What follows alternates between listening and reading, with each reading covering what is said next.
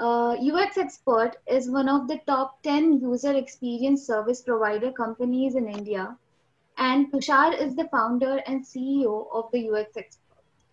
He is also the director of UX UI Training Lab, which provides professional training in human computer interaction, usability, user psychology, user research, prototyping tools, and front end development in various languages.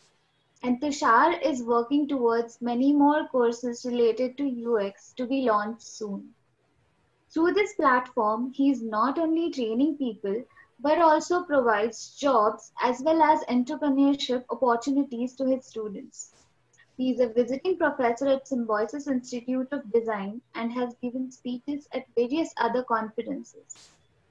He has been working in this field for more than 18 years and he has worked as developer, designer, researcher, almost every phase of product development.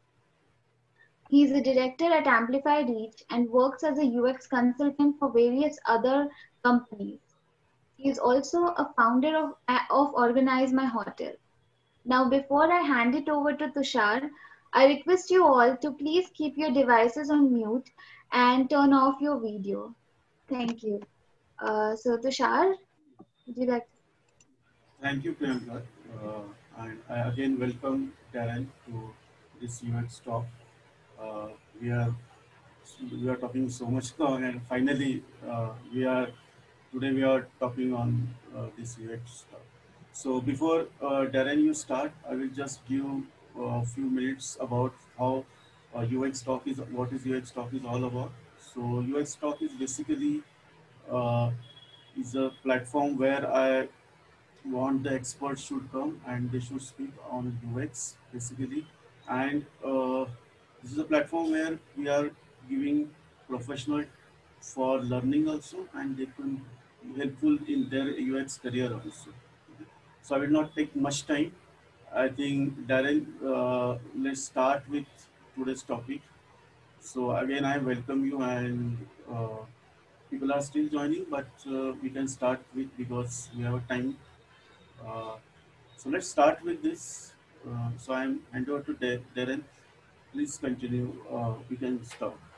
Uh, we can start with a little bit about your journey first, about your introduction, and then we can continue on our core today's topic. Darren, please. Okay, great. Thanks, Tushar.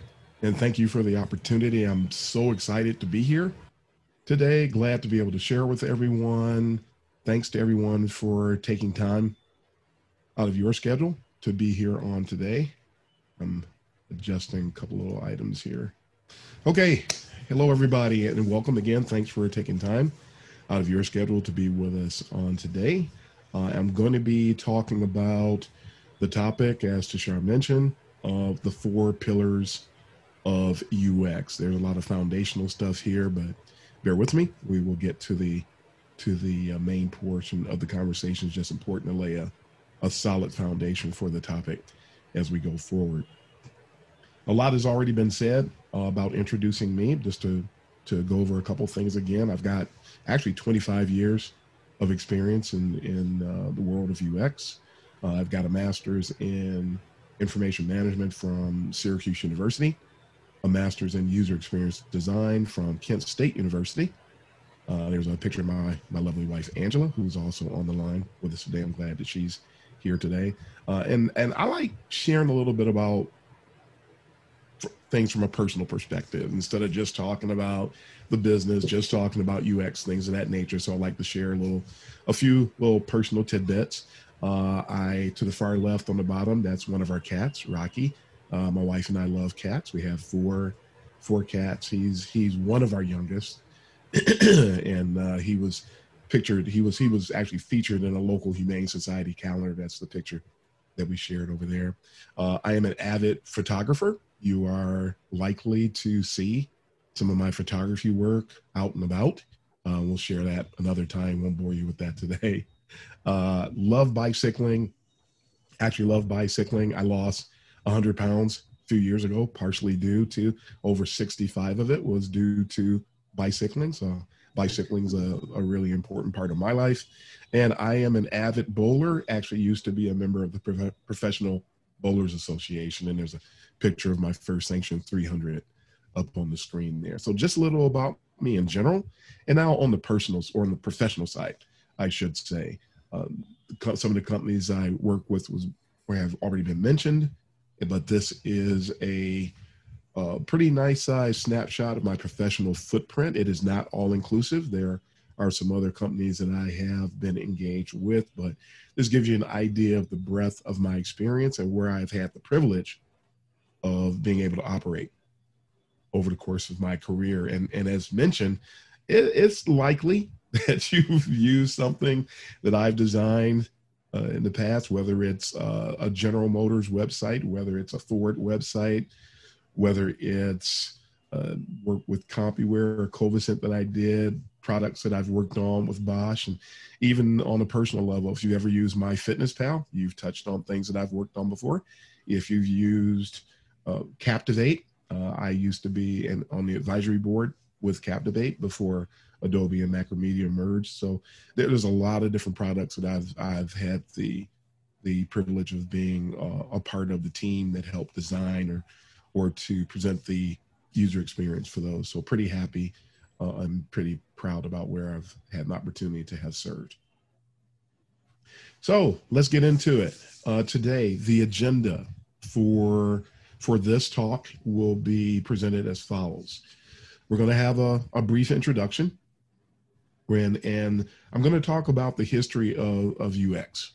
Uh, it's important to understand where UX has been and what's going on today, what some of those key milestones are. And then I'm going to specifically talk about the landscape of UX today in 2020, followed by a brief definition of UX. It's important for us to level set so that we're all on the same page from a standpoint of defining what UX is. Then we're going to, that's when we start getting into the, the four pillars of UX. We will examine each of the pillars. And this is an extremely broad topic. So, what I'm going to do, just to give you some insights now and help set expectations, when I start talking about the four pillars, I'm going to define each one, but I'm only going to highlight about three segments of each. There are, you're going to find out it's it's huge. The four pillars is extremely huge. UX is extremely huge. So we're just going to touch on certain aspects of it, and Tushar is going to talk about some things that are in store with regard to that in the future. I'm going to wrap up with a conclusion. We'll have a few closing notes and a brief recap, and we'll open up for some Q and A. So that's where we're going. Excuse me. That's where we're going today. So let's move forward. So here's your history of UX, and I'm gonna. I, this tends to find a way into practically every talk that I give because it's there's a lot of relevance with the things that I talk about. But let's let's start at the bottom left. And for those of you that don't know, that's Donald Norman. In about 1995, Donald Norman was the first person ever to have the the phrase user experience apply to his title. He was, at the time, he was a user experience architect working for Apple. Ironically, most of the things that we work on today are digital, but he was working on non digital solutions. He wasn't working on websites, he was working on handheld uh, entertainment tools, basically, when he was there at Apple. But the first time that you see user experience mentioned from a from a professional standpoint, from a title standpoint, it was years before people started saying UX or UX titles became common. And as we go forth into about 1998 to 2000, what we now know as UX began to take shape. It began to gain momentum. And all of the early practitioners were either human computer interaction folks, they were information architects, or they were interaction designers. There were no UX designers. Donald Norman was a he was an outlier at the time. But the information architecture book was written, the what known as the Polar Bear book was written by Louis Rosenfeld and Peter Morville. And that's again when the momentum started to take place. The early days of UX, the positions, the the career paths, if you will, initially, for the most part, they existed with creative agencies such as Ogilvy, BBDO, Wunderman, Digitas, MRM McCann. From about 2000 to 2005, the vast majority of UX positions resided at those companies. It was not until some key research was conducted and shared with the world at large by NASA and by IBM. And in that research, they shared that the ROI from from UX was just extremely it was huge. It was it was astronomical. For every dollar they found that a person invested in user experience the company could gain anywhere from 100 to 250 dollars in return. Well that research sparked a lot, quite a bit of interest. And that's when you see from 2005 to 2013 the corporations found out about this ROI and they wanted their piece of the pie. Amazon actually was already on board because they got involved with Morville and the information architecture folks early on, but still the the corporate world began to the the positions began to open up. That that's where the the the articles began to be published that were saying that this is the place to be. This is an up and growing discipline. You want to become a UX designer. The UX designer, that phrase started to become more more normative over the course of that time, and a huge employment explosion, taking us to 2014.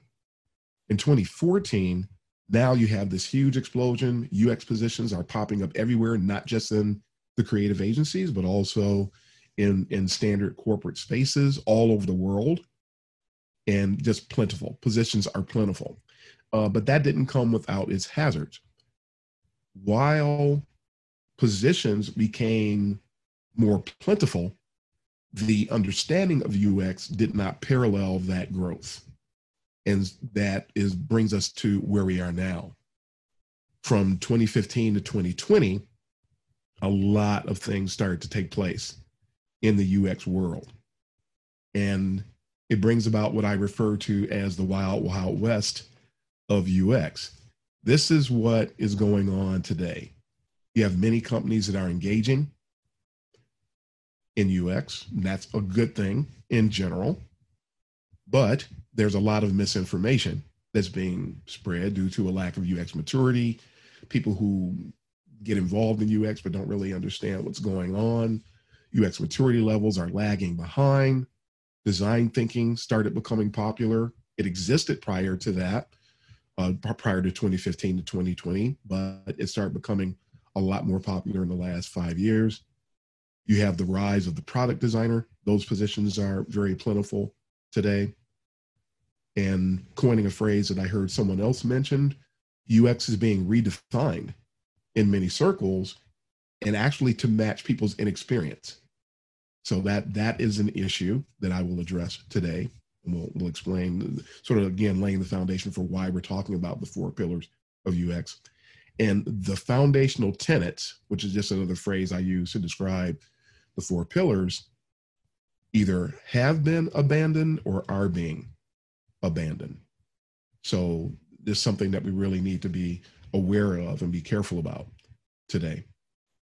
So, in short, and I've been talking about this for years on social media, UX is actually under siege, and the the the list that I just presented helped to to make those things a bit clear. But we have some issues because of the redefining of UX. We have issues because there's a lack of UX maturity. But UX is still going forward. It's still the place to be. It's still a phenomenal discipline. We just need to make sure that we're navigating things properly. So in light of all the things that I just mentioned, all the issues, what should we do? What, what, what should we do in response to these challenges? If you're new to UX and you you see the list that I just presented and you're going, wow, those things are going on. How in the world do I handle this?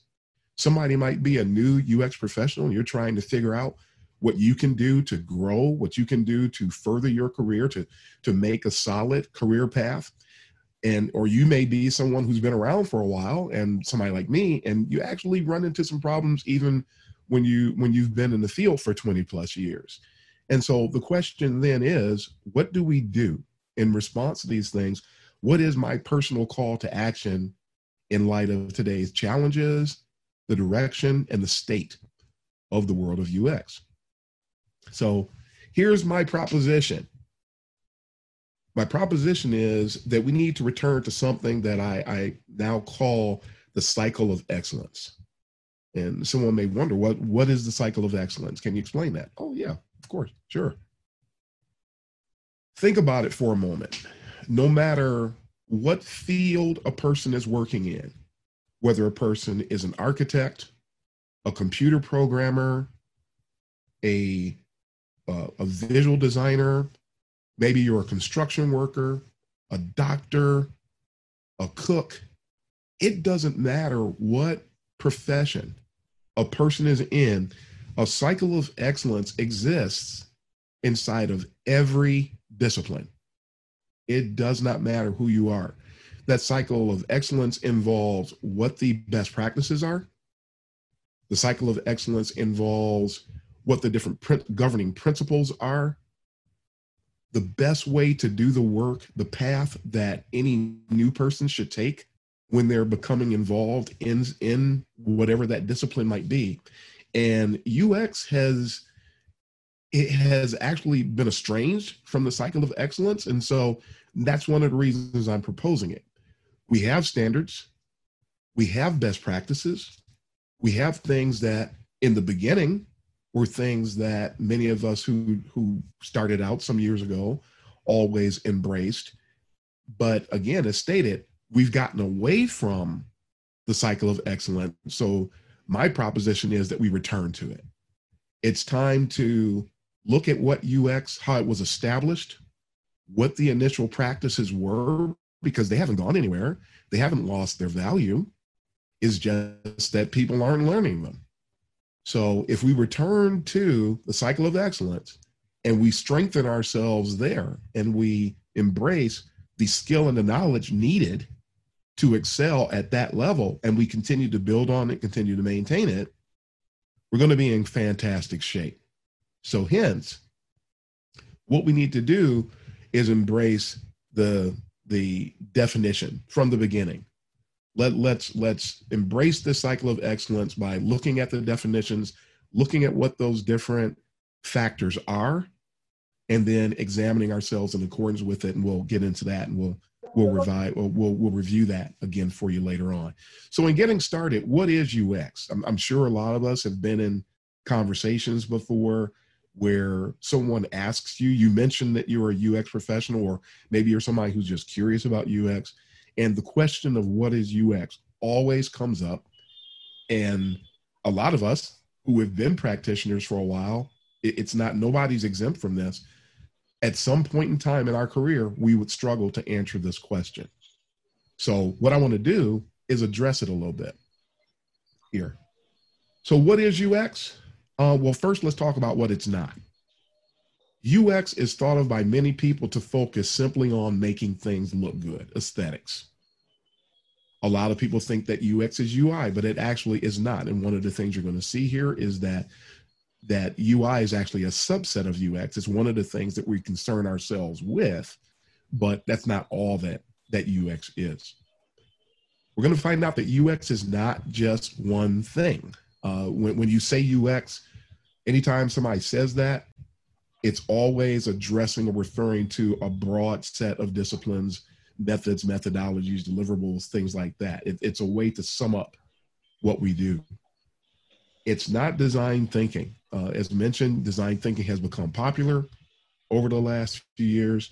Um, it, it's not actually what it started out to be, but a lot of people think that UX and design thinking are synonymous, and they're actually they're not. It's it's a subset, uh, and and really is only going to bring value if it's done correctly.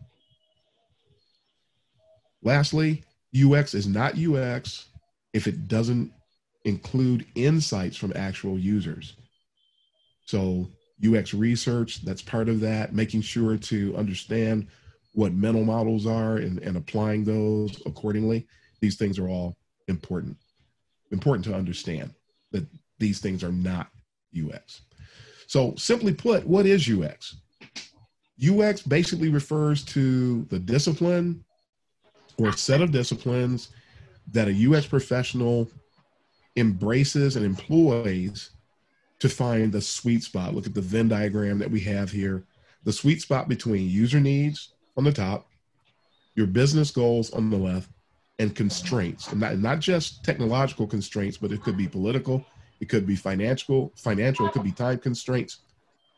So UX finds the sweet spot between the three. We can't just pursue user needs and ignore the business goals. We can't pursue business goals and ignore the user needs. We can't employ or focus on user and business goals and ignore the constraints. So the UX professional again employs everything at our disposal from a methods and methodology standpoint to try to achieve that sweet spot for whatever initiative it is that we're working on.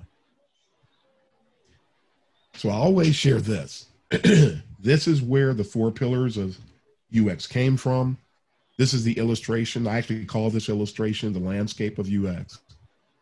But it includes each of the pillars information architecture, heuristics and usability, research, and interface and interaction design.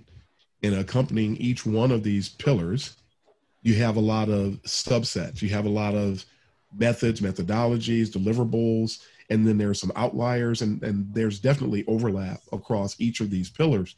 But this illustration is meant to to show people what UX really is and the different elements that are at our disposal to get our job done. So if we define UX and look at it from this broader perspective and then examine understand each one of these and put them to use based on whatever initiative we're working on, we're able to get a lot more done. And when we embrace these, we're able to to walk in that cycle of excellence that we talked about a few minutes ago. And we'll talk about it in more detail as we go forward. So just pulling each one of these pillars out before we spend some time talking about each one individually. Again, you have heuristics and usability. I group them together. You can't do one without the other information architecture, UX research, and interaction and interface design. So there's your UI in, in the fourth pillar. But again, it's just part of UX. So let's take a look at each one of these. I'm going to share with you a definition for each one.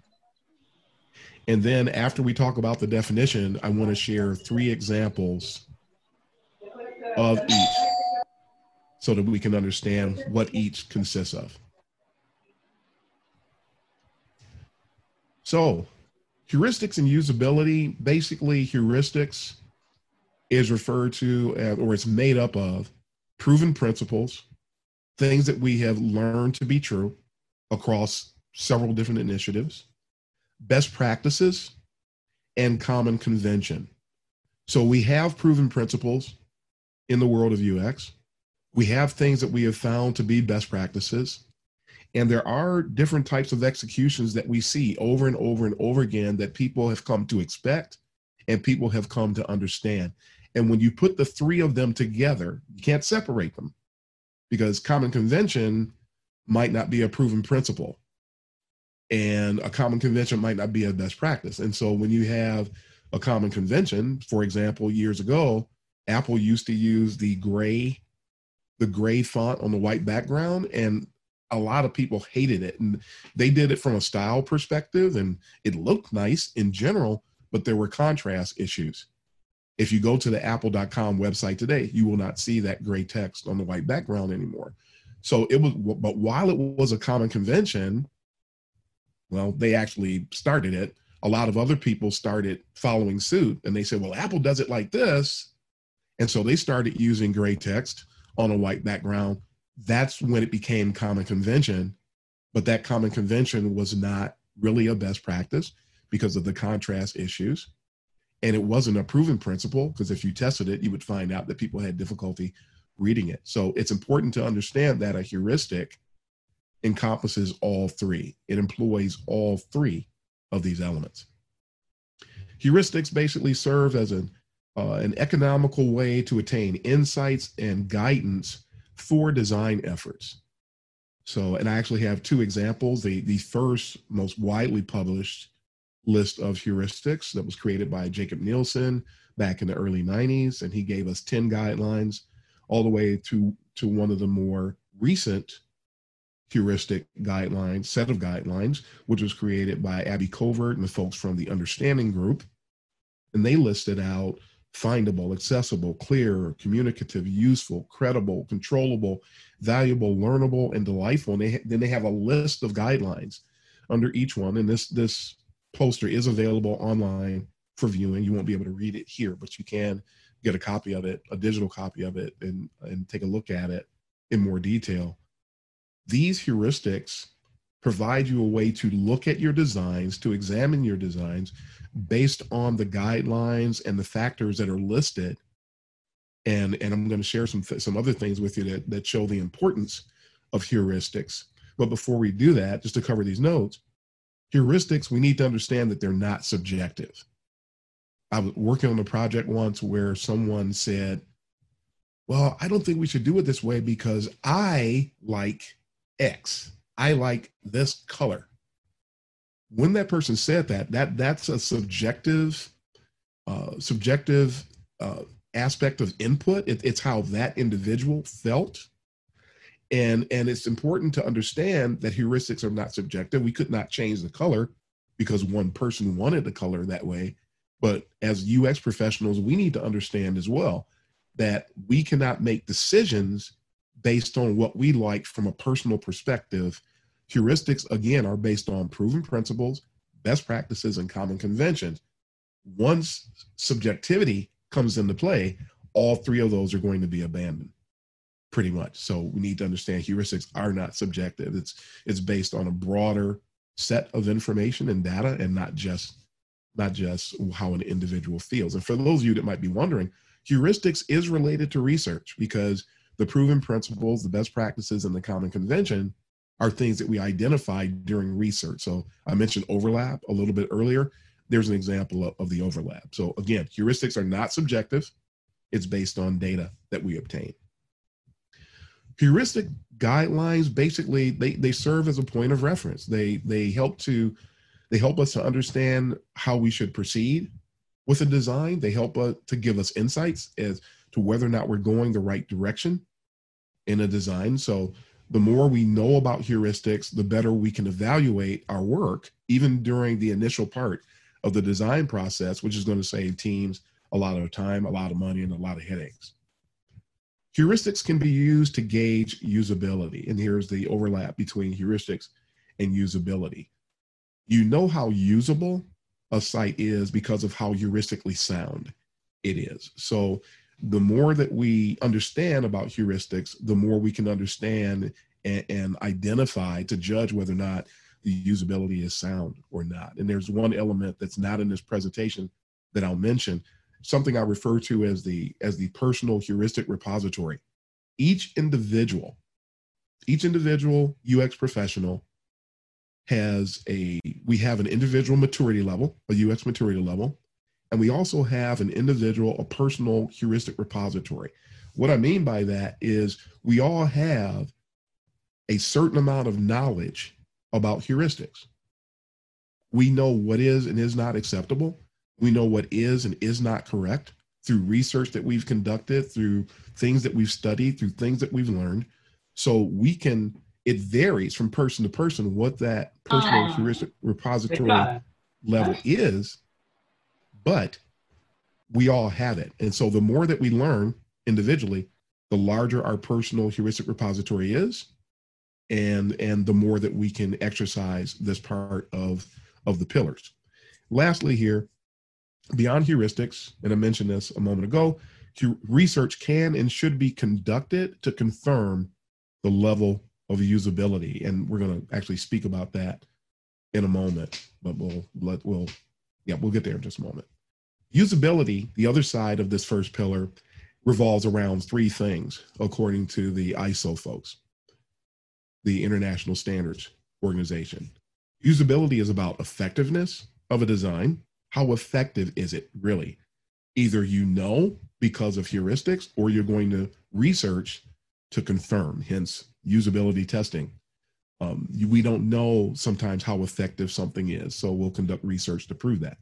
How efficient is it? Either you're going to know through heuristics, or you are going to the, you're going to prove it out through research, whether it's through a a research initiative or something that you're doing from a research standpoint that is ongoing, say with something like SessionCam, where you can put code on your website or in your mobile app, and then you can look at recordings to see how effective or how efficient something is. And then satisfaction. This is another key aspect of usability because we don't know how satisfied users are. So research comes into play because we can watch people to find out how satisfied they are, how delighted they are with an experience, or we can look at research over time to confirm. But these are the three key elements associated with usability. We need to make sure that we're aware of them, that we pay attention to them. And that leads us to the last point. And this is almost jumped ahead of myself there, but this is really important. This is reflective of an illustration that was done by Jakob Nielsen years ago, where they stated that you could put you could have five different UX professionals perform a heuristic evaluation, also known as an expert review or a usability audit, and they could find anywhere from 70 to 80% of the problems with any design initiative. The thought was that if you had 10, that you could find almost 90%. This goes back to that personal heuristic repository. You don't have to have five people and you don't have to have 10 it's if you have five people and they're all juniors, you may not get close to 80%, or in this case, 70% is what we've got here illustrated in, in this image. The amount of findings, the volume of findings, is going to be dependent upon the skill level and the expertise that each one of those people has. So you put them together, and then you're going to find X amount of issues with a design. What's key to know here is that the maximum that experts say that you're going to be able to find through a heuristic analysis is just under 90%. So research will always be needed if you're going to fill that gap, whether it's from 70 to 100 or whether it's from 90 to 100. But it's important to to know and understand at that point. So please know and said those things really to say this heuristics might be a good economical way, and sometimes you will have no choice but to rely upon heuristics when you're doing a design. But it's not meant to be a substitute for usability testing. Always make sure, even if it's just guerrilla testing, where you just perform really quick and dirty types of, of research, testing with people to get information that's not very formal and it's done, could be done in a coffee shop, could be done in the office with some users, could be done with family, whatever it is uh, guerrilla testing is something that can be quick and dirty, but even if you have to do that, it's important to try to supplement your heuristic efforts with some form of, of research usability testing. So, lastly, it will not overcome bias. If, if anybody who's doing the work, the heuristic work, is not managing their personal bias, then the data that's involved in the heuristic analysis is then going to be tainted. So if they have a lower personal UX maturity level or a low personal heuristic repository, a small one, then they're not going to be able to to manage their bias, and then the data is going to be uh, it's not going to be trustworthy. So it's important to understand these cons associated with heuristics. But that makes up the first pillar: heuristics and usability. Uh, uh, usability. Oh, I'm sorry. No, there is another one. There is another one. Error mitigation no, the first of the examples, I'm sorry. The first of the examples is error mitigation. Error mitigation is, it basically involves an experience, the way that you design that helps prevent user error. There, there will always be error. There's, we can't, we can't escape error. It's something that's going to come up. But if we take the time to design and identify where the errors might be, if we would leave things status quo, we can actually change an experience to bring the potential for error. We can reduce it, we can optimize it. So, the UX professional, one of the things that we do is that we identify, we foresee that a person is going to have an issue with this part of the design, and then we will change it so that people don't have these errors. So we can, examples would be providing suggestions for data entry in a form, making sure that we design the labels and nomenclatures so that we people expect what we, we match their mental models based on the way that we name things, and we'll be talking about that in a little bit. We make sure that we use common conventions so that people don't have to spend a lot of time trying to learn how to use your solution. And we can include strong cues in an experience so we're not tapping into a person's memory. We don't we don't want people to use their memory. We want things to be as intuitive as they can possibly be. So that's basically it for error mitigation. The next example is contrast. I talked I mentioned contrast briefly. This gets into the weeds a little bit more. Contrast involves optimizing the appearance of content on a screen so that the foreground and the background, the combination of the two, actually optimize the way that the person is able to view something, able to read something. And I've got a, a, an image here coming from WebAIM.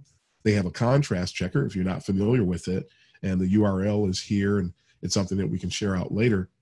But you can actually plug in on that site, and this is this is the way that it works on their site. You plug in the foreground color you plug in the background color, and then you get a score that lets you know if that that combination of foreground and background, if it actually passes the the double A and triple A accessibility ratings or standards. And so if it works, then you can use that combination. If the score is low, in this example is 8.25 to 1, if you use, say, uh, take some time, put that gray and white in that I talked about, the gray foreground and the white background, and you'll see that the contrast ratio drops dramatically. And you have to be careful. It's not all grays, but some grays should not be used with a white background. It, it takes away from from readability dramatically. So your examples, text plus the background color combinations, and even white space. The, the way that you use white space, some people don't like white space, but white space is actually our friend. And the way that you use white space, it can serve as a foundational way to help create contrast between your elements on the screen. So that is another heuristics and usability element that we need to be aware of. The last example is cognitive load. This is something that a lot of people who might be newer to UX are not familiar with. Uh, with. It does involve it's a it's a psychological element, it's a behavioral element. It, it's basically engaged with or, or focused on the amount of thinking, energy, the amount of effort that a user has to to engage with, to employ in order to make decisions, in order to process what you have put on the screen before them. If information is difficult to find, then the cognitive load is heavy. If the information that was uh, like, think about Amazon. When you go to Amazon, you you'll be on the site, and maybe you were on the site three days ago. They will display the last thing that you ordered. They'll display the last thing that you looked at because even though you haven't been at the site for three days, picking up where you left off could be key. So that's one of the reasons that Amazon decides to display previously viewed or purchased items to help with your cognition. It, it, it accelerates and it optimizes your decision making, your thinking. And so it's like uh, they take the effort out of your your work on the site and the reason why you might be there and that helps to facilitate delight for users you want to make sure that task flows are clear to follow and to repeat or to replicate you want to make sure that you're anticipating and displaying popular calls to action, the links to important information, so that you're helping a person along in their journey. And if you're designing a dashboard, the purpose of a dashboard is to surface critical information, to make things that are important easy to find. And, and maybe a person, it will help a person want to go into that section even deeper. Or if they look at a dashboard, maybe they have all the information that they need and now that helps them make decisions and it can help them plan their day so cognitive load is is critical it's important for us to understand that. Information architecture now, let's dive into pillar number two. By definition, information architecture is focused on three key things. The first two contribute to the third, and then there's another element that they all support basically. So, information architecture is basically about nomenclature, taxonomies, and something that we call an information scent. Nomenclature, which we're going to talk about in detail, might as well just dive into that here. Nomenclature is basically, it involves the name or the label that's used in an experience. So, words used in a navigational scheme, paragraph headings or subheadings, labels on tabs, and even a call to action are different types of nomenclature. And as you can see here in this delta.com experience, you have the logo in the upper left, you have book, check in, my trips, flight status, travel info, sky miles. Do you need help? Things of this nature. All of these things help to support cognition that we talked about in usability and heuristics, but they also set strong information scent so the person knows if I came, I just want to see my upcoming trip, then you know exactly where to go. If you want to look and check and see if your if your flight has been delayed or not, you know exactly where to go. If you want to book a flight, you know exactly where to go and what to do. Really strong information architecture here, really fantastic labels, and it really helps to optimize the user experience when these things are in place. The next point taxonomies. Taxonomies has to do with how things are grouped and it, this can make or break the user experience the, the categories in a navigational scheme look at the u-haul site here under boxes and packing supplies they make sure to put all the information that a person would expect to find under that category in that area. So they're they're optimizing findability. That's the element that all these things revolve around. They make sure that the person it matches the mental models. If you're moving from one place to another and you need to find certain supplies certain things to help you out maybe you want to see what's available you want to see what the pricing is maybe you even want to order something on the site. The strength of the information architecture is going to support that totally. So other examples would be the dewey decimal system we've all used libraries before or at some point in our life that's really uh, a taxonomy that helps us define things from a hardware standpoint in, in a library. If you go into a grocery store, the way that the aisles are organized is another example of information architecture, another non-digital example too. But those things are key and it shows how find how critical findability is. And that other point, information scent. Uh, it, it was it was discovered that humans search for information the same way that animals hunt for food. And animals hunt for food based on a scent. So if we in our information architecture establish a strong information scent, then we help people to be able to find what they're looking for quickly and easily. The third example of information architecture that we want to share is called faceting. And faceting involves the ability to pare down search results or the content that's on a page based on certain requirements or different criteria that you that you select on a page. And in this example from Best Buy, I actually selected 65 inch TVs, but you can pare down the results based on the ability to be able to pick it up at the store that day.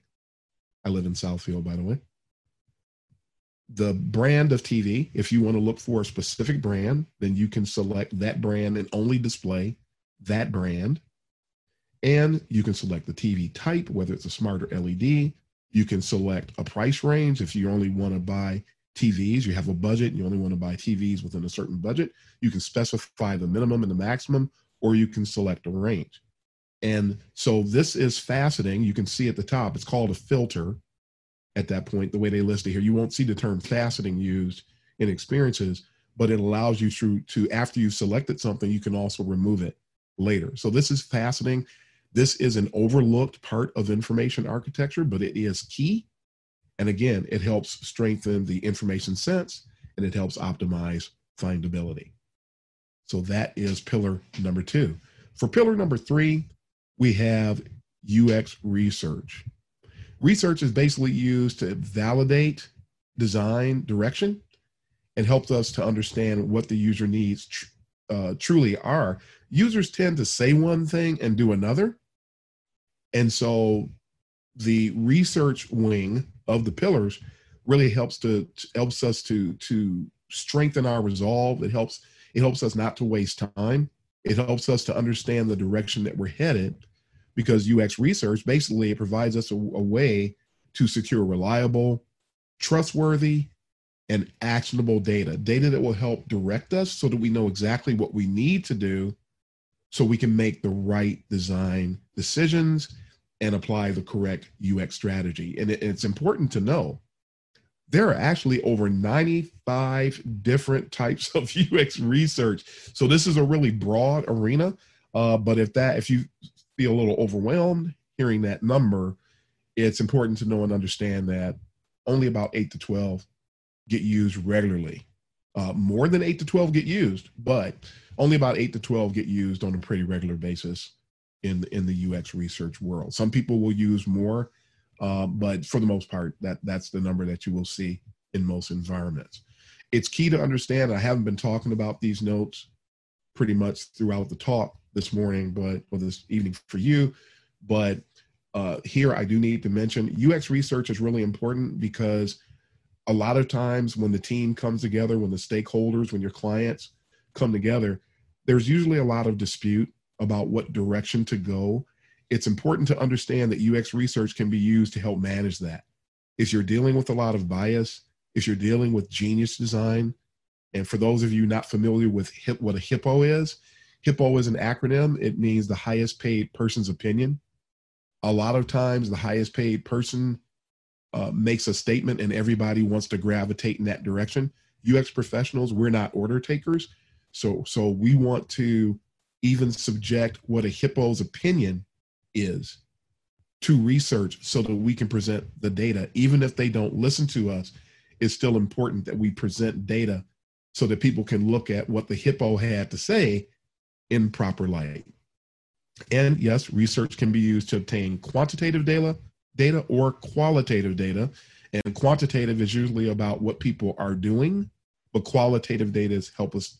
Qualitative research helps us to understand why they're doing it. It gets more into the weeds and gets the detail. Quantitative is more about numbers, and qualitative is more about a lot of detailed uh, elements associated with the whys among users. Users have a tendency to say one thing and do another. It's, it's very important for us to know and understand that. The average stakeholder does tend to do things, then tend to make decisions based on bias or personal preferences. And so we have to manage that as well. Research will again help us to get by these things, will help us to be more structured and to be more excellent and bring value. Uh, a lot of times we're working with people that don't even understand what UX is in general. So when we can conduct research and bring value, it will help them to understand and help them to adopt and embrace UX as a whole. So by the way of the three examples, card sorting is one. Uh, this has overlap with information architecture. With card sorting, you can actually have a person put together different categories, or you can actually put to put together the categories and ask them to place things where they where they feel it should go. But this can, can help to validate help you to understand how an information architecture should be set up just by establishing a sorting a card sorting session on a new site for example or if you're redesigning the information architecture on an existing site you could use a solution like like optimal. And and optimal uh, check them check them out. They have a lot of fantastic research tools that are available, and card sorting is one of the ones that they're most known for. And so you don't have to be in person to conduct this. It can be done remotely, and it helps again to help you. It helps to support the optimization of your information architecture initiatives. The second example is contextual inquiry, and contextual inquiry, not to be confused with with ethnography uh, is where you observe people in their natural working environments, but you're in a, almost in a sense interviewing them throughout the course of the work day. So when this is taking place, you could be examining the details of a process in a specific application. You could be studying a day in the life of how somebody works and then periodically asking them questions to to confirm or give you better understanding about what's going on or why they did or did not do a particular thing or maybe you're trying to understand certain pain points in their in their applications or challenges that they're facing. And then lastly from an example perspective here maybe you just want to observe how how well multiple sources are working uh, with regard to some of the goals that they have and the activities that they're conducting throughout the day. But this is basically where you're observing people you're studying them. It's usually only one person at a time if you do this try to do it too fast speaking to the brevity point in that fourth bullet under notes if you try to do it too fast there is going to be error. This is something that you have to be involved in for the long haul. It could be a day, it could be three, four, or five days, but you can't do it no matter how you choose to approach it. It can't be done too fast or you're going to miss something. So it's, it's important to know that this is a pretty intensive and immersive exercise. Then we have, forgot to put the title on that, but we're talking about the the use of heat mapping here, eye tracking in particular, is what this is focused on. And when when you're using eye tracking, this actually is reflective of the recording and the study. You have devices. Uh, a, a company called Tobii, T O B I I, is known for for their solutions in this arena, and they have devices that can track where a person's eye is moving on the screen what they're looking at for extended periods of time versus shorter periods of time. And you can generate a gaze map that shows where they're looking so you can understand what's garnering their attention more or what's garnering less uh, attention. It's important to be able to do this, to look at these fixation sequences so that you understand how things are structured and whether or not there might be errors in the way that you're structuring things is something that might be be should be prominent from the business goal standpoint. You could conduct the the eye tracking and find out people aren't looking at it in that position. And if you conduct throw an a b type of a uh, a test uh, sort of enjoin that into your eye tracking you'll notice that a different layout does give the type of, of viewability the findability that the business is looking for so eye tracking can help support what you're doing there now over to pillar number four, interaction and interface design. With interaction and interface design, this basically consists of a, uh, several guidelines that are used to help optimize how you structure an interface. And it's funny, people they, they get UI mixed up with UX, and UI or, or interface design actually has a ton of standards. Uh, Bruce Tognazzini, known as Tog, has probably produced the the most popular set of intera- inter- interaction design guidelines and they're all tied into the interface. You really can't separate interaction and interface design and and don't believe the hype that some things don't have an interface. If anybody is interacting with it then it has an interface. So we have to be aware of what the different principles are what the different elements are that we should be paying attention to because if we don't then we can't we can't really design uh, a sound and successful user interface so again, UI is commonly mistaken to be UX. It's not. It's a subset, as you can see. It is the fourth pillar as presenting it here. And it's important to know that heuristics help to guide proper interaction design. One example, as we're going to give you three more examples, but I'm going to mention color psychology. If you're wondering if that's a part of it, then you're, you're absolutely right.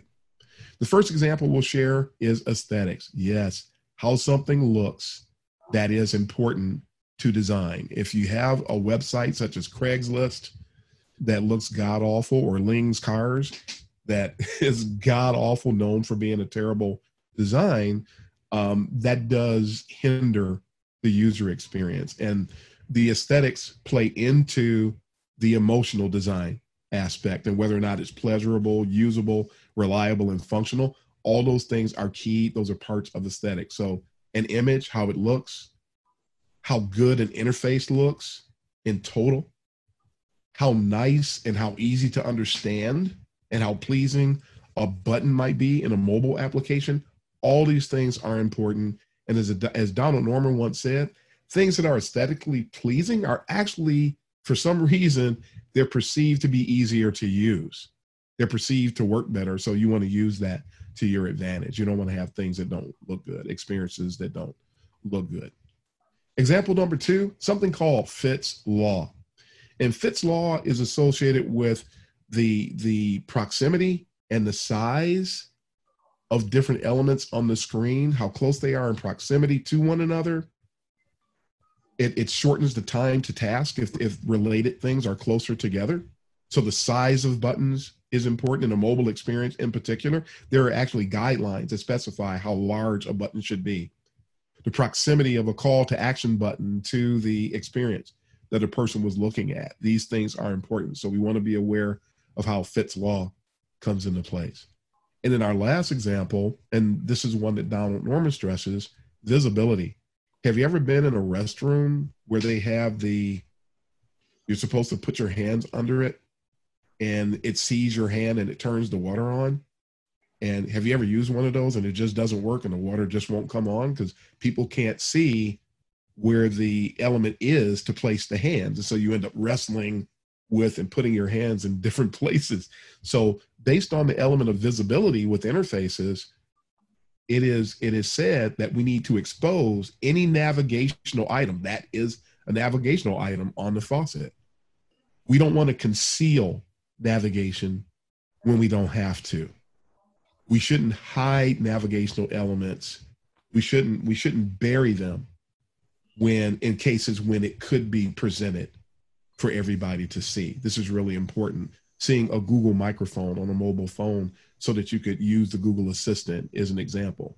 And visibility is directly related to findability. So if somebody can't see where something is, they're going to have a hard time finding it or they're not going to find it at all. And there is something called an annoyance threshold. So if a person gets frustrated too much, they will abandon the experience. So you don't want to you don't want to uh, facilitate abandonment, you want to facilitate usage and usability. And you do that by embracing visibility in your interfaces. So we mentioned those are your four pillars. Again, those are something we can cover in much detail later. But I did mention the cycle of excellence. No matter what the discipline is, everybody needs to follow this. Make sure that you define the discipline properly. Make sure that you embrace the foundational elements of which each one of these four pillars are part of UX. They're being forgotten today. They're being left off today. Some places where you go to learn information architecture isn't even covered, but it's critical. And, and the findability is a key part of every user experience. And information architecture supports optimal findability. Then how can you do UX without looking at your information architecture? So you want to embrace all of the foundational tenets of UX then you get personal about this thing. Evaluate your current state. How solid are you on a personal level with regard to each of the four pillars? Step four, identify your own knowledge and skill gaps. Where, where are you lacking? So now you can identify specific areas that you can target for personal growth. Once you identify what those areas are and where those gaps are, you start to build towards excellence in each one of those areas. And then once you do those things, you identify what those things are, you commit to personal maintenance because you're not just going to achieve it and you and not pay attention to it again. I've been doing this for 25 years and I always have to maintain my knowledge and skill level and continue to build, find new things to develop and continue to build in those areas and it might be funny to some people to see step seven, but step seven is to be patient with yourself. You're you're not going to get there overnight. Nobody did and nobody is. So make sure that you're patient with yourself so that you continue to grow, you continue to get better, you continue to broaden your knowledge, and then you can help mentor the next set of UX professionals, the next generation of folks that are coming along. So the cycle of excellence is really key. So, by way of recap and closing notes, UX is under siege. Uh, it might not be comfortable, it might not be fun to hear, but it's true that it is. To overcome this siege, we have to make sure that we understand and walk in the basic tenets of the discipline. And those basic tenets are the four pillars heuristics and usability, information architecture, UX research, and interaction and interface design. And when we understand what those four, four pillars are, and we make sure to embrace the cycle of excellence and walk in that, use it as a governing set of, of, of, of principles to guide our own UX careers by, we can get where we want to go in this arena. And when we do that, we benefit the discipline as a whole. We make it better for all practicing UX professionals when we embrace that. So that is it for the presentation. Uh, and so I've got the floor open for Q&A, but I am, but before we get there, I do want to share one thing. For those of you, if you enjoyed this, you got a lot out of it, uh, I'm everywhere. So you can tap into my podcast, The World of UX. Uh, new episodes come out each Tuesday. We're currently talking about overcoming the, ambigu- the ambiguity uh, or the mirage of UX ambiguity, I, I, should say. On You can find me on Twitter uh, at UX Uncensored. Uh, there's a picture of my, my profile on LinkedIn. I'm pretty active out there. Uh, just have a brand new YouTube channel that's out there, the UX Censored on uh, YouTube channel, and we're going to be putting more and more content out there. We just launched it, but more content will be available in the near future. And there is a UX Uncensored page on Facebook as well, so you can tap in. A lot of that information is coming through through uh, uh, Twitter, but there's also some some exclusive information that I post there. And not pictured here is a new initiative on in the Patreon network. So we're going to be putting some exclusive content out there in the not too distant future, and we'll be sharing uh, links about that very very soon. So uh, ready to share for Q and A. Thanks, Darren. I think this is really insightful for everybody, and I'm just uh, while you are talking, I'm just going through chat. So I, I definitely thank everyone to, uh, today join this UX talk and uh, as you mentioned, yes, uh, we definitely, uh, me and Darren are planning for much more because this is a huge topic and uh, we cannot cover this entire topic in a one hour or something. But so today's agenda is like at least uh, people should start taking UX seriously and definitely there is a lot of huge things to learn and definitely maybe in a couple of days or maybe next week or something we are we'll sit together and we'll plan how much and how we can come up with more uh, bigger programs like this. Uh, so let's uh, uh things we will share through our linkedin linkedin on linkedin and other social networks. So yes uh, i will just start now uh, question and answers.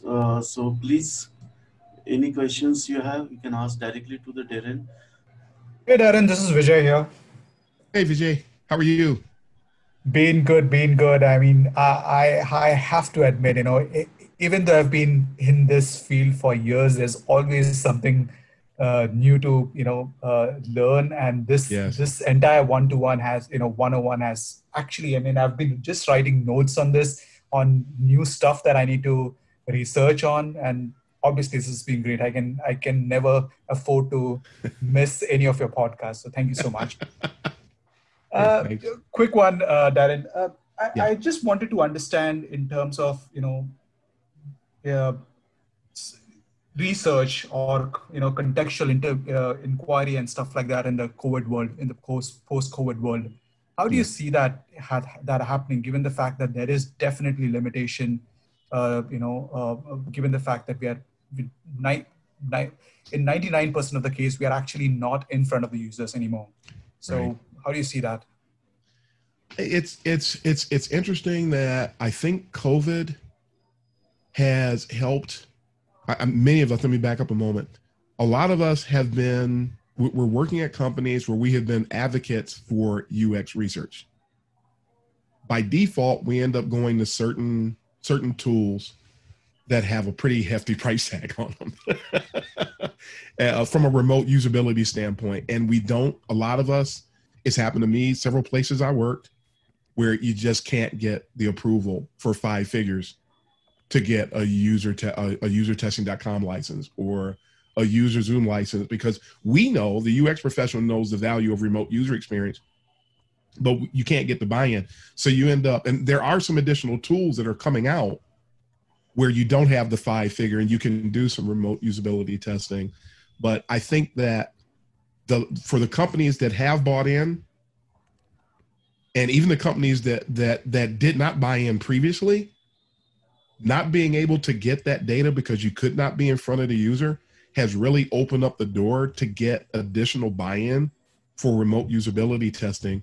I think it's it's the onus is on us now to find whatever solution you can to be able to conduct whatever kind of remote usability research you can.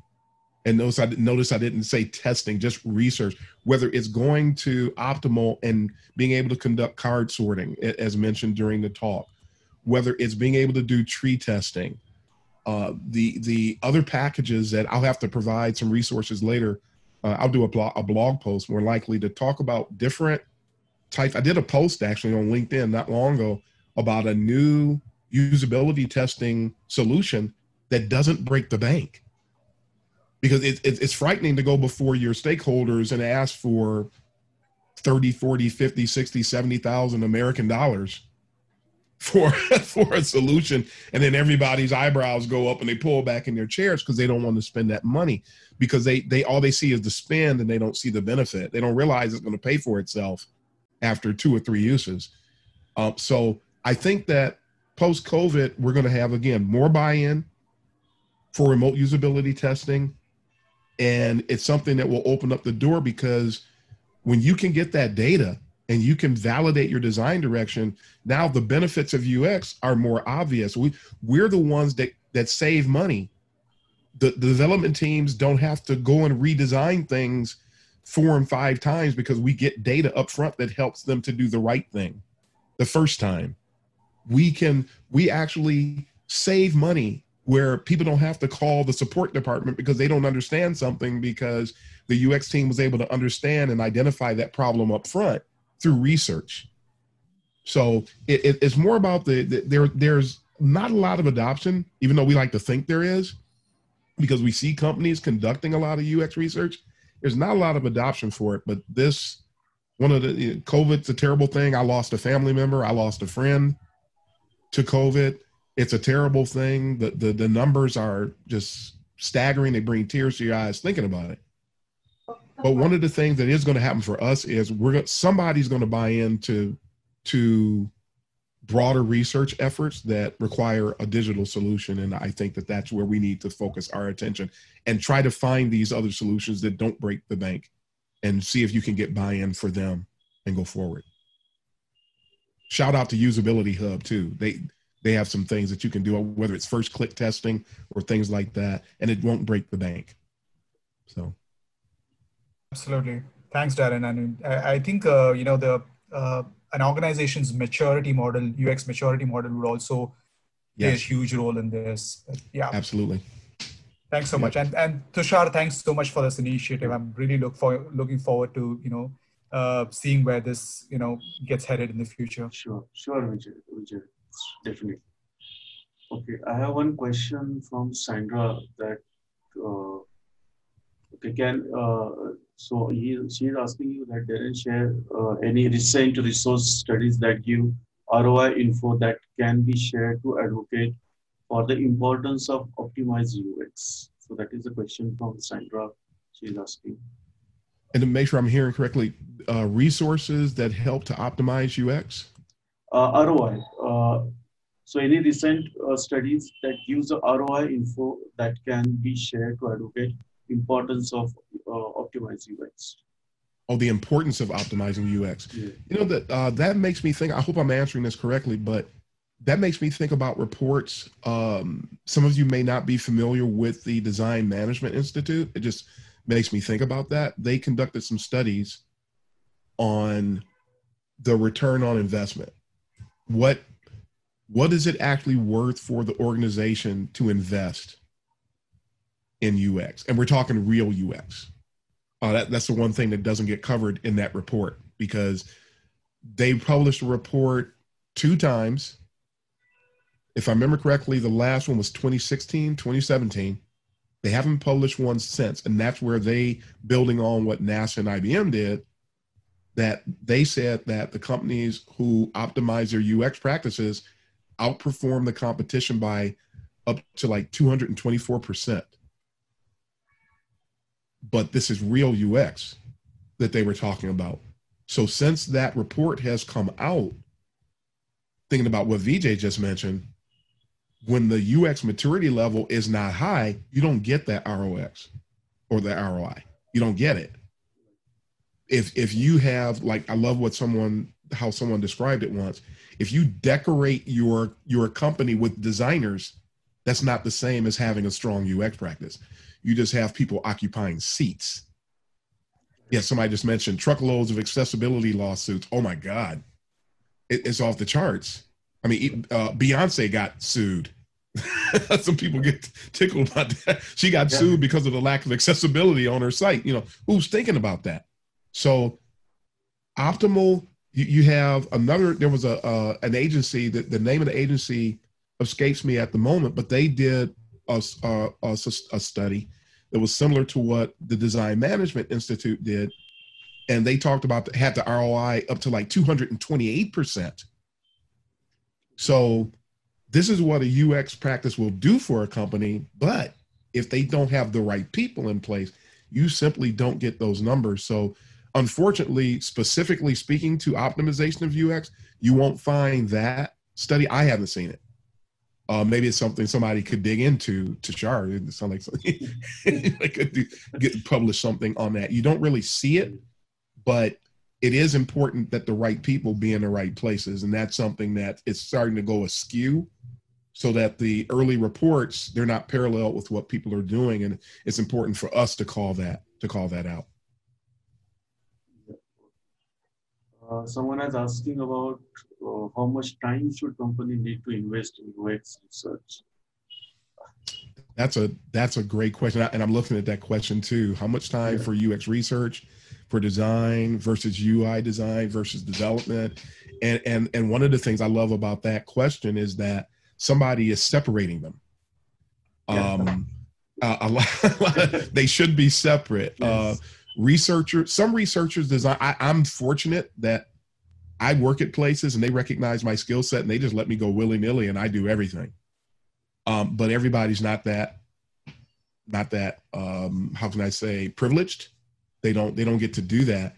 So some companies you have, especially if the company is bigger, the bigger the company it is, the more research, the more resources they have, the more you see things separated. The smaller the company is, the more likely you are to to they, for them they want you to be a unicorn in, in cases like that. And, and the unicorn is dangerous because you're basically doing four jobs and you're only getting paid for one. So you're going to get run in the ground the company doesn't usually understand what UX is, but but that, that they try to get you to do all that stuff, not realizing that if you split those jobs up between, or, or, or rather you combine them into one person, the ROI is is going to be diminished because the quality of research is less and the quality of design is less because they're doing too much. Uh, jack of all trades, they might even be a master of all, but the truth is, there's only 24 hours in a day, and after eons, that has not changed. There's still 24 hours in a day. You can't get more time in it. So, a company, to get back into the question directly, research is important because it informs design. So, I, I won't put a number or a percentage on the answer, but you do need to engage in research, even if it's the same person. You engage in research, the research informs the design, the design it, it, I wish I had included it or had a place to include this in the talk, but I didn't. But I will challenge folks go out to images.google.com and perform a search on JJG5 planes, just in case you're not familiar with the old classic Jesse James Garrett illustration on the five planes of UX design. He was the first person to write a book on user experience as we know it today. Uh, that book was published in, I think, 2000, 2002, around in there, still has merit today. And he separated each one of them, and the UI design doesn't happen until the research and the first phases of design take place. It's not until then that you know what the what the UI design is going to look like, and until you know what it's going to look like, the developers can't do anything. Even though developers are constantly trying to to commandeer the design, it's going to be as we. Here's my blatant thing for people who know me. I'm very point blank. I'm very to the point. Developers can't design. developers can't. You, you, we used to joke about we look at a design. Okay, did a developer do this or a designer? We would laugh at it because developers are happy because it shows up in the window, not because it's aesthetically pleasing. So they really, if you if you're doing it right, the developer shouldn't be doing anything until everybody else has has got their stuff done and they know what they're developing. So again, we can't put a number, we can't put a percentage on it, but we need to follow that that process if we want it to be correct. Great. Great. Uh, anyone else have a question, please? Um, we have a question from Katie on the similar uh, line. Uh, she's asking for a startup that has no budget for UX research. Uh, what is your advice on the most frugal way to gain users' insights to help our direction? When a company doesn't have the budget, and of course we know these things exist, right? Um, then that means that you're going to rely you want to you don't want to bring this is where i know people complain oh, i'm a junior i can't get we went through the same thing. So that's just take your licks you're going to have to go through that. But so uh, somebody starting up that doesn't have the budget they're going to have to spend a little bit more for someone that's either mid-level or senior. Because when you get that senior you get more in the, you get more for your for your for your money so now you're more likely to get a, a designer and a and a and a researcher in one person. That said, that person, this is when heuristics come into play. If you can't do the research, you can do a heuristic analysis. You can design from a heuristic perspective. And so that person is applying uh, um, data that came out of research as heuristics. Yes, thank you, Irham. That is the name of it applying heuristics. So you can't do the research, but you can use research based data by way of heuristics. And then you can still get to a good sound solution. But you can't spend $30,000 on a low end user, uh, UserZoom. You, you, you can't do it. You can't even spend the money on an optimal solution. You can't spend that money either. But if you do, if you get somebody who knows their stuff, they can apply heuristics and they can find 70 to 90% of what's wrong with your design and you don't need to do the research. Hopefully eventually you would you would graduate to the point that you can but you can at least get a more senior person and that's your best solution. Yeah uh, Nikhil is asking okay uh, what one question uh, what would you say are the minimum deliver, deliverables for UX courses one should target to do from a web application website development in point of view? See, yeah, minimum deliverables. It's going to depend. It's going to vary based upon your team. That's something that's important to know. UX operation varies from company to company to company to company to company to company to company. It, it's it will always shift, uh, and so in general, knowing that deliverables are basically a communication medium. And if you're, what is, how is your team structured? Do you have developers that are doing the work? So if you have developers, you're going to have somebody. It's either going to be developers, usually it's developers, developers, project managers, product owners, you know, who are your stakeholders? So your stakeholders determine how to communicate. What is their job? Who are they answering up to? Because we have to manage, UX people have to manage up also. So when you look at who you're communicating to, that will determine what you need to provide. If you're working with developers, you might have to develop the good old wireframe, which you don't even hardly even see anymore. But wireframes, prototypes, and in your prototypes then you have levels of fidelity is it low fidelity mid fidelity high fidelity how much does it look like the final product you might have to do deliver mock-ups if you're doing research you will have to deliver you will have to share that data. If you're doing formal research with a usertesting.com, it's for it's putting together the data for you. You just have to extract that data and you have to present it. So it there's a huge range. And again, if, if it depends on who you're who you're providing the deliverables to, what their job is, and that will dictate what types of deliverables you have to you have to to deliver. I will say these days, for the most part, it usually is I don't I don't see too many wireframes anymore. Folks are they're gravitating more toward clickable prototypes. Because back when I first started, it was common to do annotated wireframes, which nobody ever read, and that's part of the reason that they sort of disappeared. And you they would rather click through something to see how something works, as opposed to reading something. Although you still might have to produce those wireframes because they still may serve as a point of reference for somebody. So, but clickable prototypes answer questions across wider ranges of, of uh, stakeholders, whether it is a, a, a developer, a product owner, a project manager, and an end client. If you have an end client that's going to look at this also, that prototype helps to illustrate the flow, the look and feel, the functionality, and you can also use those clickable prototypes in usability testing even if it's guerrilla usability testing, you can still use those prototypes. So, and the higher the fidelity is, uh, I will warn you for those of you that don't know, you don't want to present something that has high fidelity to stakeholders unless it truly represents where you're going. If they see something, they will go, "Oh, I like that." And if it was just an idea, now you're stuck. so you you don't want to show them something.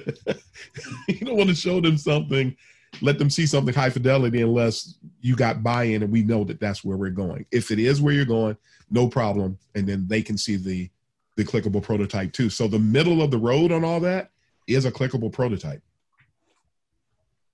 a clickable prototype and so you got your figma and yes i know some of you who are familiar with me you know that i've been a big UXPin guy i am starting to fall in love with with figma i have talked to figma i wish that they had a way you could have an interaction with a form. You can't do that with Figma, but that's the only flaw I'm seeing. I am starting to love Figma. And I've used iRise, I've used Axure, I use UXPin. If you go to O'Reilly and their Safari, you'll see that I did the, the, the, the tutorials that are on the O'Reilly site for Justinmind, but I am falling in love with Figma. I am.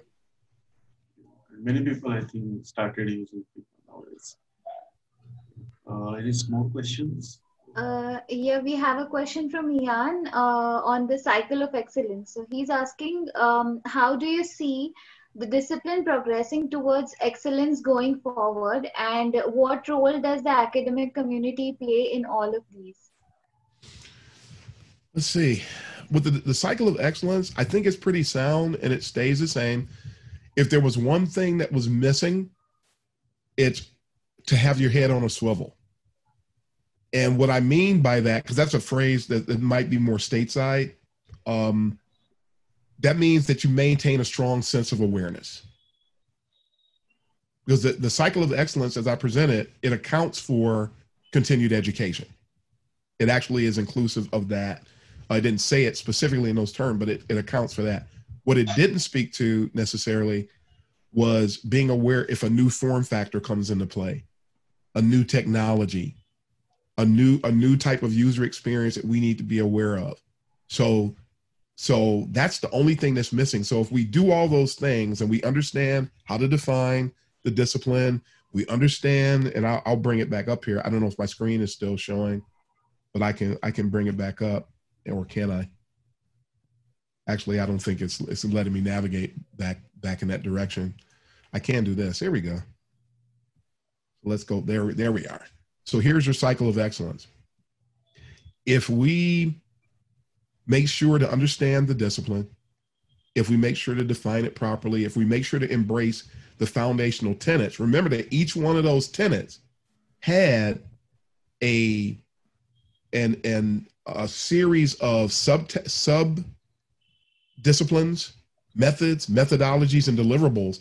So each one of those, and then you had areas that were like like not really they didn't really fit but they were still part of the world of ux So that that illustration continues to grow. So I guess well, I did I did include it when I think about it.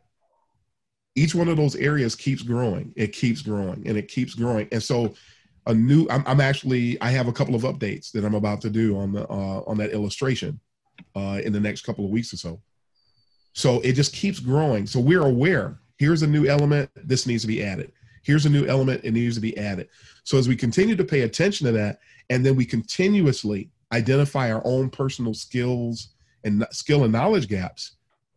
When we as soon as you see that skill and knowledge gap you because nobody can do it but you you have to identify how you're going to attack that.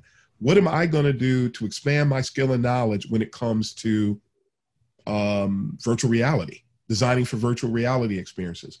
What are what am i going to do? I'm talking about myself personally because I've never had the privilege of doing work on virtual reality.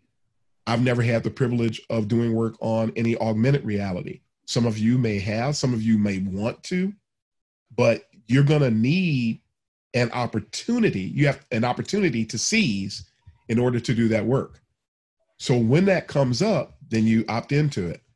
And so as we continue to do those things, as we continue to expand our skill and knowledge and then share it with other people, that's what helps to build the UX community because you got your local UX community, you have or you have your workplace UX community, then you have your local UX community, then you have your national UX community, then you have your global UX community. And so we all eventually over overlap and LinkedIn provides us the ability. A lot of us go back and forth. I'm sure a lot of people on the call right now, you know me, we go back and forth a lot on LinkedIn.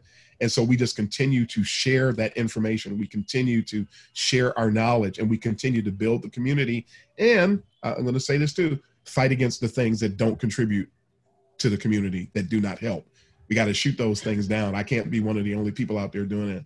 We got to shoot that stuff down because if that stuff gains gains momentum and it finds its way into our workplace, then we got some problems that we have to deal with. So if something's not, we can't post things out there just in its UI, its visual design, saying that this is UX. It's not UX. It's only a part of it. I, I did that recently, and I explained in detail why it was not UX, and then people just started attacking me. So we that's that's not a good thing. It's not that's not UX. You, you failed at accessibility. You failed by not giving us context. How in the world is this even even remotely qualified to be UX? So when we get out there and we embrace what what's really valid, then we build the UX community. And then in two then 10 years, we can still be proud of something and we have something to, to hang our hat on. And we won't be like instructional design, which I saw fizzle into nothing.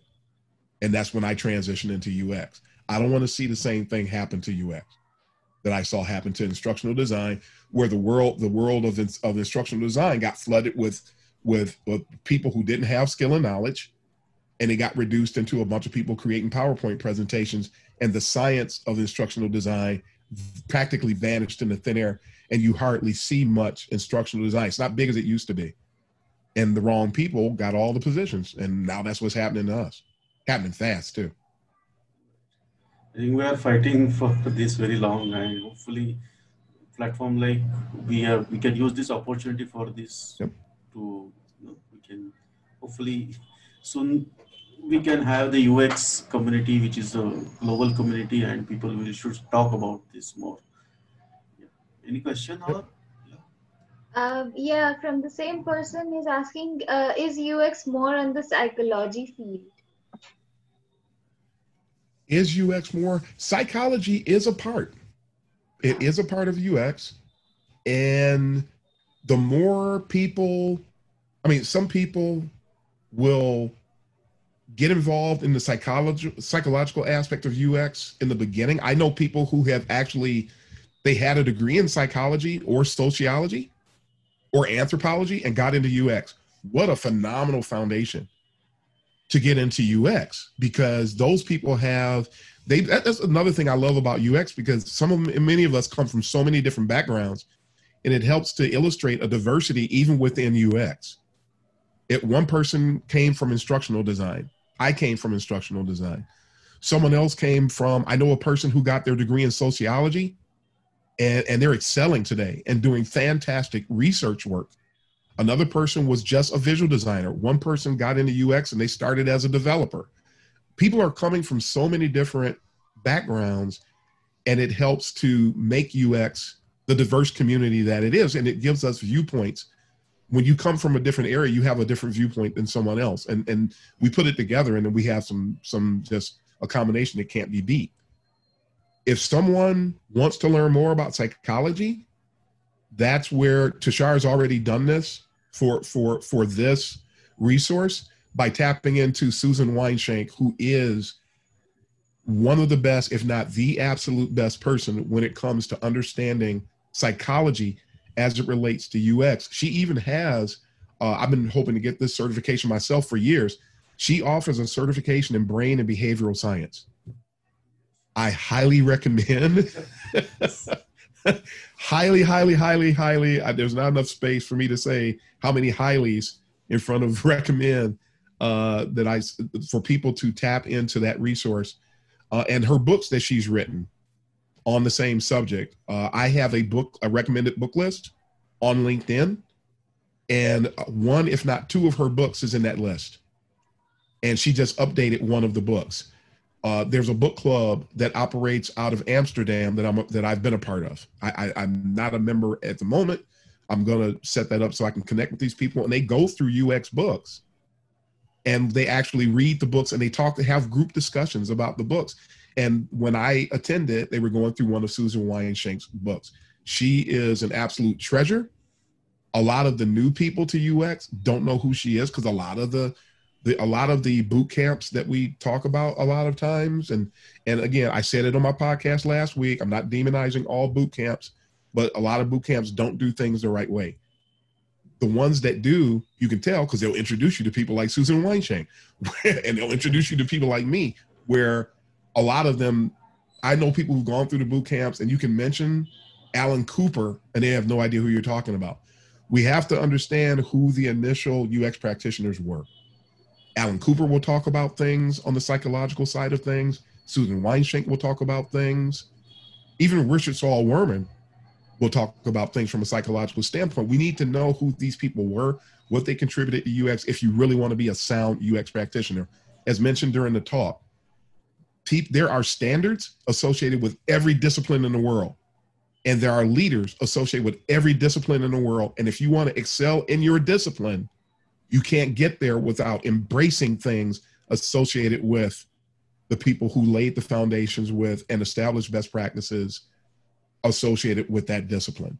So the Alan Coopers, the Susan Weinschenks, Jakob Nielsen, Nathan Shedroff, these people, we have to embrace what they brought to the table. And a lot of them are still operating today. And so we have to look at what they're saying today if we're going to be good. And psychology is a, is a huge part of it. Because understand, we UX professionals live inside of users' heads. So why not? Why not understand psychology? That's where we make our living. Right. I think there are too much I, too much to talk, and I think let's uh, wrap up the things. Uh, I once again thanks Darren, and as I just I just mentioned earlier, we are uh, Darren and we are uh, soon we are launching a bigger programs.